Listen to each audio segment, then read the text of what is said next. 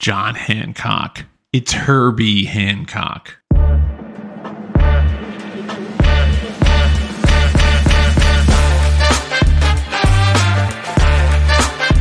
Episode number 38, July 10th.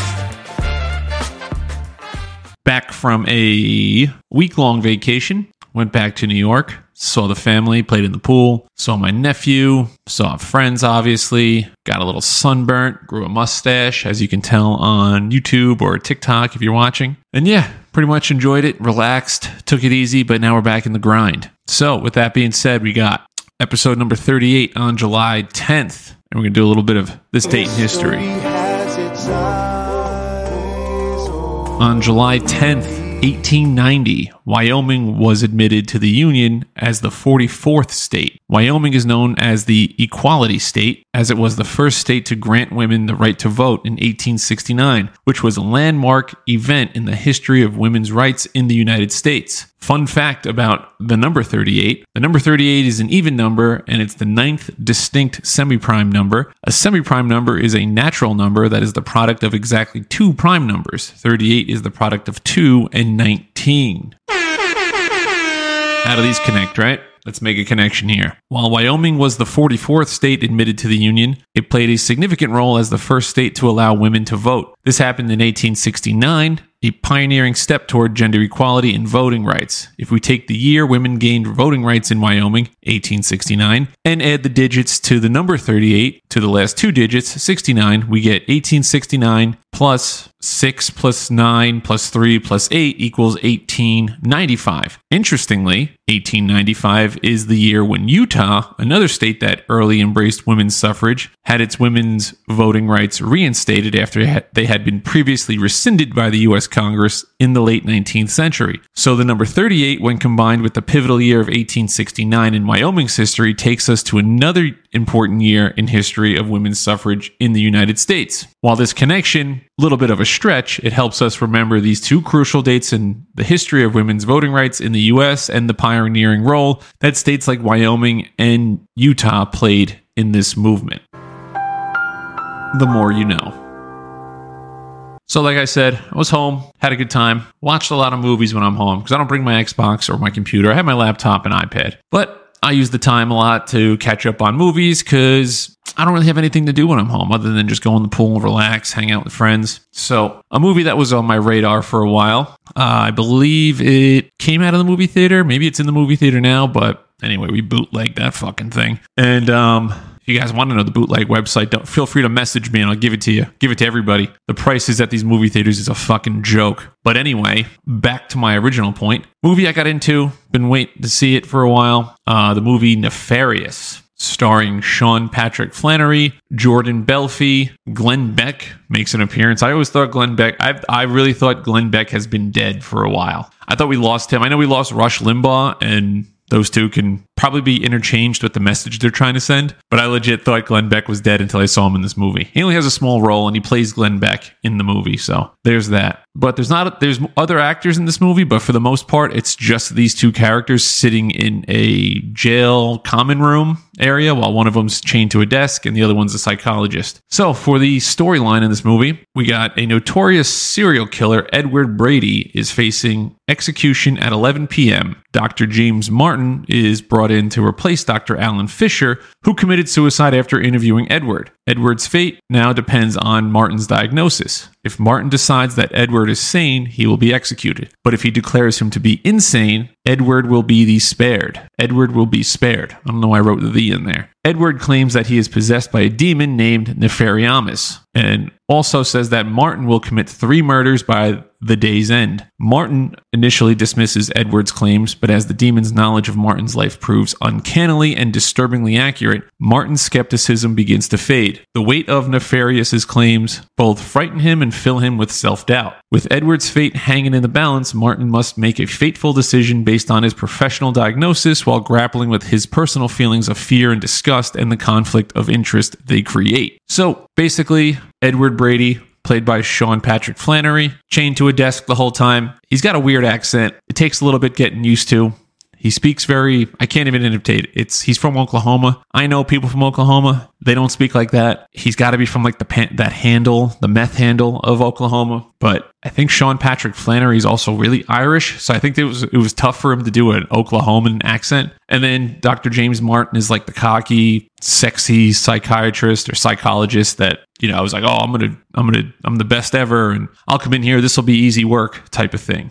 And then, sure enough, shit starts hitting the fan a little bit here and there, and uh, they get into it. So, so the movie starts off. A psychiatrist named Dr. Alan Fisher nervously moves around his office after writing his will. He commits suicide by jumping off the building's roof. Opening scene. It's like the first two minutes. And then it flashes over to a state penitentiary where Fisher's protege, psychiatrist Dr. James Martin, Jordan Belfi in this case, arrives to interview a notorious serial killer and death row inmate named Edward. Before meeting Edward, Martin meets warden Tom Moss, revealing that Fisher had been evaluating Edward just before his suicide. Edward is, is scheduled to die before to die by electrocution, which is a method he chose by himself in this movie that they explain a little later that very day. Moss says Edward's fate depends upon Martin's diagnosis. If Martin declares Edward sane, he will be executed. But if he is declared insane, as Fisher believed, Edward will be spared. So here comes the big meeting, right? Martin meets Edward, who is confident and knows so much information about Martin that it leaves him at a loss. Edward insists that he is not a human but a demon, inhabiting Edward's body named Nefariamus, a name Satan gave him, Nefarious for short. Martin does not believe Nefarious is who he says he is and thinks instead that this is an act by Edward to seem insane. However, he is surprised when Nefarious insists that he wants to be executed, or rather that he wants Edward to be executed. Nefarious also declares that before the day is over, Martin will commit three murders. Martin, the psychologist, proclaims to be an atheist and balks at this idea, which annoys Nefarious, who calls him a pompous sack of meat, believing that he is safe only because he thinks such things as demons don't exist. Martin plays along, asking Nefarious how he came to inhabit Edward. Nefarious explains that he began tempting Edward from a young age to commit small sins before communicating with him through a Ouija board Edward received for Christmas. This is the kind of shit my mom says happens. Nefarious possessed Edward's body only after Edward consented to the possession multiple times. Martin brings in a chaplain to confront the demon in Edward, which frightens Nefarious until he realizes that the priest does not believe in demons and therefore has no effect on him. Martin then asks Edward, asks to talk to Edward, causing Nefarious to recede and produce a timid, childlike Edward who is terribly distraught and shaken by his possession. This is the kind of part that scared the shit out of me. Edward's, Edward insists that he is possessed and that the demon has murdered multiple people using his innocent body as a vessel. When Martin begins probing further, Nefarious takes control and insists that Martin murdered his mother. Shocked that Nefarious knows this, Martin insists that his mother was dying of a terminal illness and was euthanized after a difficult decision on his behalf. There goes Brady again. When Nefarious infers that Martin euthanized her to acquire her massive wealth, Martin becomes angry and threatens to leave the meeting but changes his mind. Nefarious explains he is mentally training Martin for an endeavor he wants Martin to do and that he mentally tortured Stewart, driving him to take his own life so as to select Martin for this job. Whenever you're done, Brady. Whenever you're done, man. We're going to roll with it.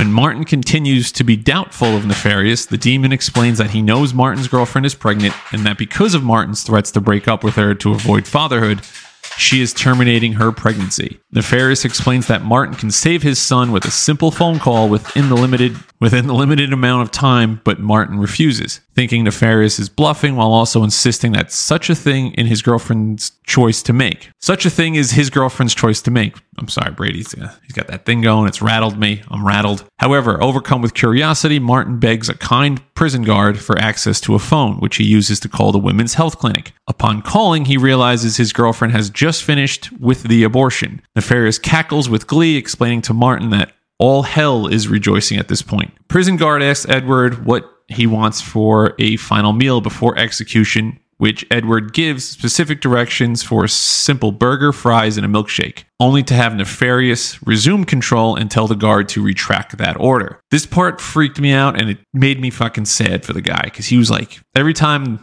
Nefarious goes away and this guy comes back out, he's like shaken up, he's nervous, he's crying, and he asked for burger, fries, and a chocolate shake. And he's like, please don't mess this up. And the guard's like, I got you. And then Nefarious takes over and he's like, cancel that order, chief. And you're like, damn, that's going to suck. I don't know. That one hit me in the feels for some reason because that burger and fries sounded fucking sweet. Martin is now interested in what Nefarious has to tell him. Nefarious explains the war in heaven from his point of view, saying that the demons rebelled in order to avoid an eternity of slavery and that they have been prospering in this world. He also explains that he chose death by electric chair because it was the most excruciating and painful death available and would be a parting gift before Edward's soul leaves goes to hell for eternity of more torment.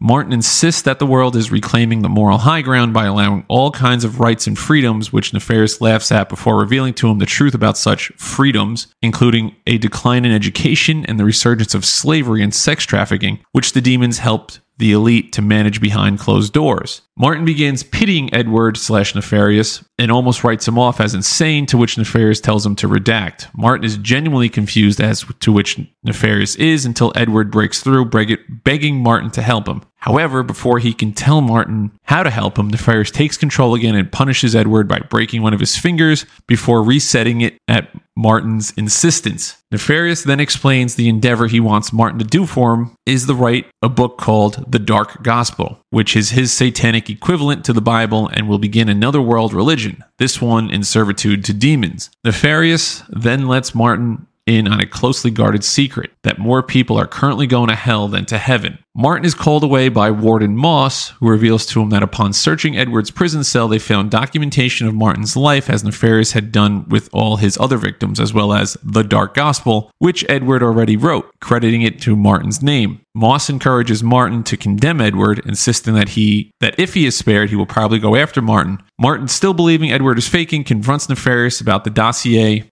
on himself and manuscript. Nefarious breaks his hand to slip free of one of the handcuffs and seizes Martin, threatening to break his neck unless Martin begs for his life. Overcome with terror, Martin begs Nefarious to spare him, to which Nefarious complies. He is beaten by the prison guards. In the heat of the moment, Martin declares that Edward is sane, excuse me, but not before being warned about a triumphant Nefarious that he is condemning Edward to death. Edward's head is now shaved and he is led to the electric chair. As Martin uneasily sits with the families of Nefarious's victims to witness the execution, he is complimented by the detective who spent six years pursuing Edward before capturing him. However, Martin is unsure whether he made the right decision, remembering the three murders Nefarious told him he would commit, which he surmises was his mother, his son, and now Edward. Before the execution, Edward pleads with Martin to tell the truth about the demonic possession, but Martin is unsure. Before the switch is pulled, Nefarious takes control of Edward's body for a final time, asking if Martin accepts his offer, to which Martin silently refuses. Disappointed, Nefarious quotes, Many tekel upsarin, which translates to, You have been measured in the scale and found wanting, before leaving Edward's body, causing Edward to suffer an extremely painful and terrible death in the electric chair. The demon then tells Martin, You should have accepted my offer, before possessing him.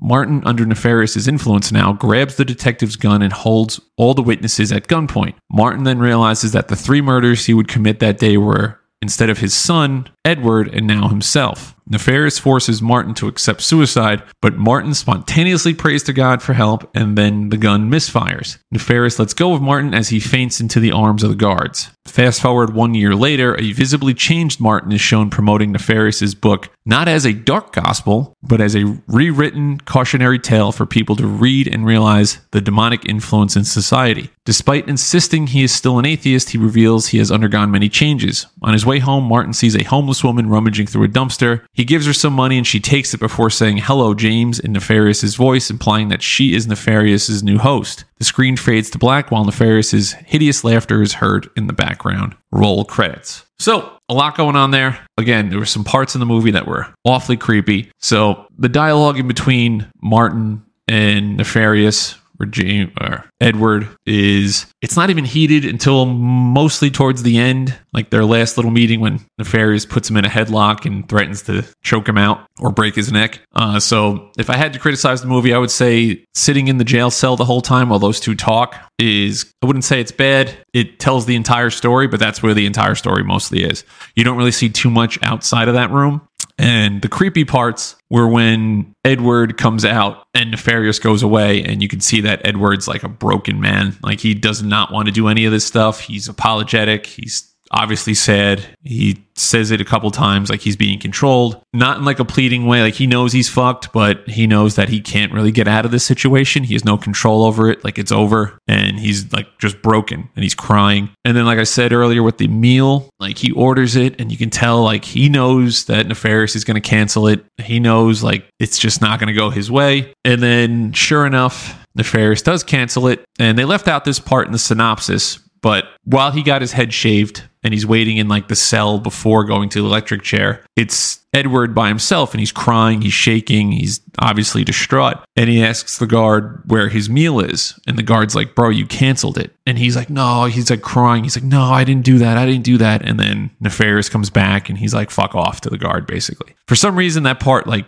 made me upset because I was like, Man, this guy's like clearly like upset and he's being possessed. Like they Sean Patrick Flanery did a really good job of doing it of letting you know when Nefarious was in charge and when Edward was in charge. Like it was two different people, but not like Jim Carrey in Me, Myself, and Irene. It wasn't like comedic or anything. Like you just it was two different people, but you kind of had a feeling for both of them when Nefarious was there or when Edward was there. But Dr. James Martin, the psychiatrist, again, cocky, kind of looked like a kind of had Tom Cruise from A Few Good Men vibes, like the arrogant, handsome dude that knows everything and no one can tell him what to do. And then obviously he gets his world shattered by talking to a demon for like six straight hours and it goes on from there. I wouldn't say it's a bad movie. It got six and six point four out of ten on IMDb. I think it was a good storytelling of a movie. It wasn't. I wouldn't say it was a horror movie. It didn't scare you. It wasn't jump scares. It wasn't anything like that. Maybe once or twice they did a little jump into you, you know, get your nerves going. But for the most part, it was just.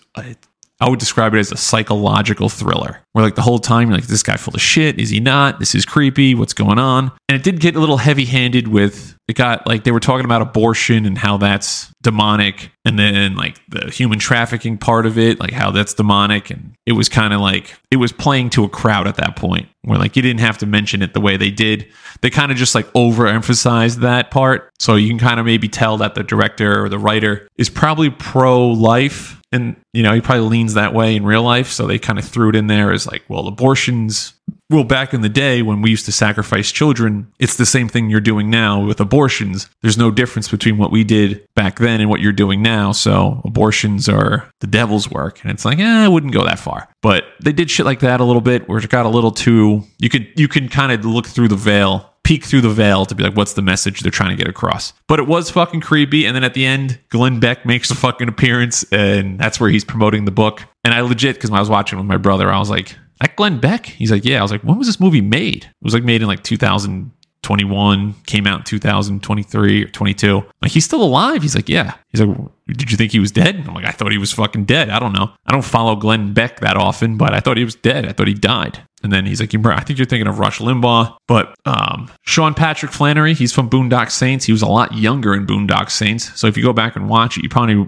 probably won't even know which one he is in the movie. But he did a great job as being nefarious and then being Edward and kind of bouncing back and forth at different times throughout the movie. If I had to give it a rating out of 10, I would say for a psychological thriller, it was up there in the 8, 8.5. Uh, the scariest movie I've seen so far in a long time has been Hereditary which I think is on HBO or Max now. That movie scared the shit out of me for a while. It's an Ari Aster vehicle. He also wrote um, Midsommar, and there's a new movie out with him now, Beau is Afraid, which I haven't got around to yet. But his movies are always, they're not scary, as in like there's something in my room scary. It just leaves you with like an uneasy feeling. That's some of this stuff could go on. You would never really know it because it's such a specific event, but it's not like the jump scare shit like paranormal activity where like, you know, the the closet door shuts, slams shut, and like there's shit moving around the house. It's not like that. This is more like it kind of rattles your brain around a little bit to be like, wait a minute, this is fucking terrifying if this happened to me, it kind of puts you in that situation. So yeah, eight, eight and a half. Hereditary's at like a 10, 9.8. I'd say Midsommar is also in the eight to eight and a half range, um, depending how you like scary movies. So this one's right up there uh, with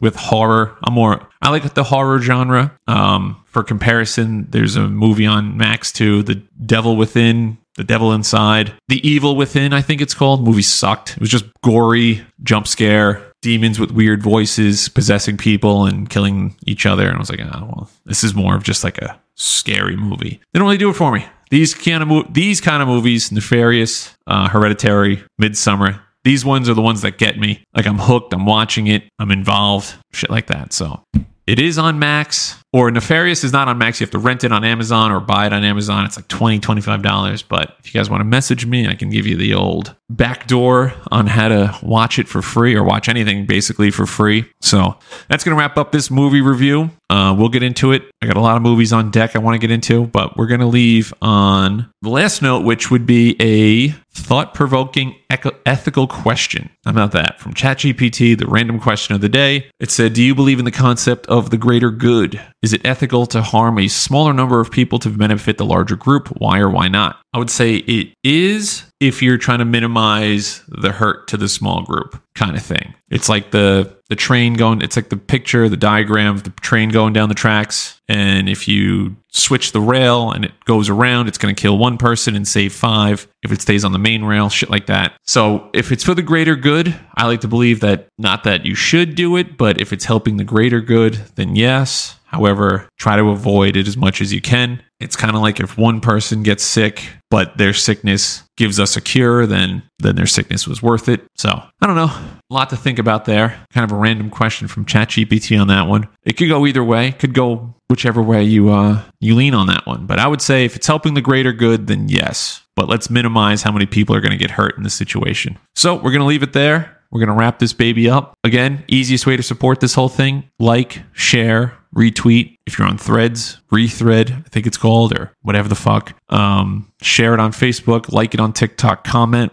We hit our highest clip on TikTok yesterday. That was from doing the torture Edward Snowden USA Patriot Act uh, report. That was a long episode, 50 minutes long. It was crazy, but I think it was really good. People that have listened to it are yo, that was actually really in depth. It wasn't just you giving your opinion and yammering on. Like you were giving the facts, you were giving all this shit. You drew a big picture. So I was really proud of yesterday's. We got over 750 views or likes on TikTok yesterday had people in the comments going back and forth. So it's always good.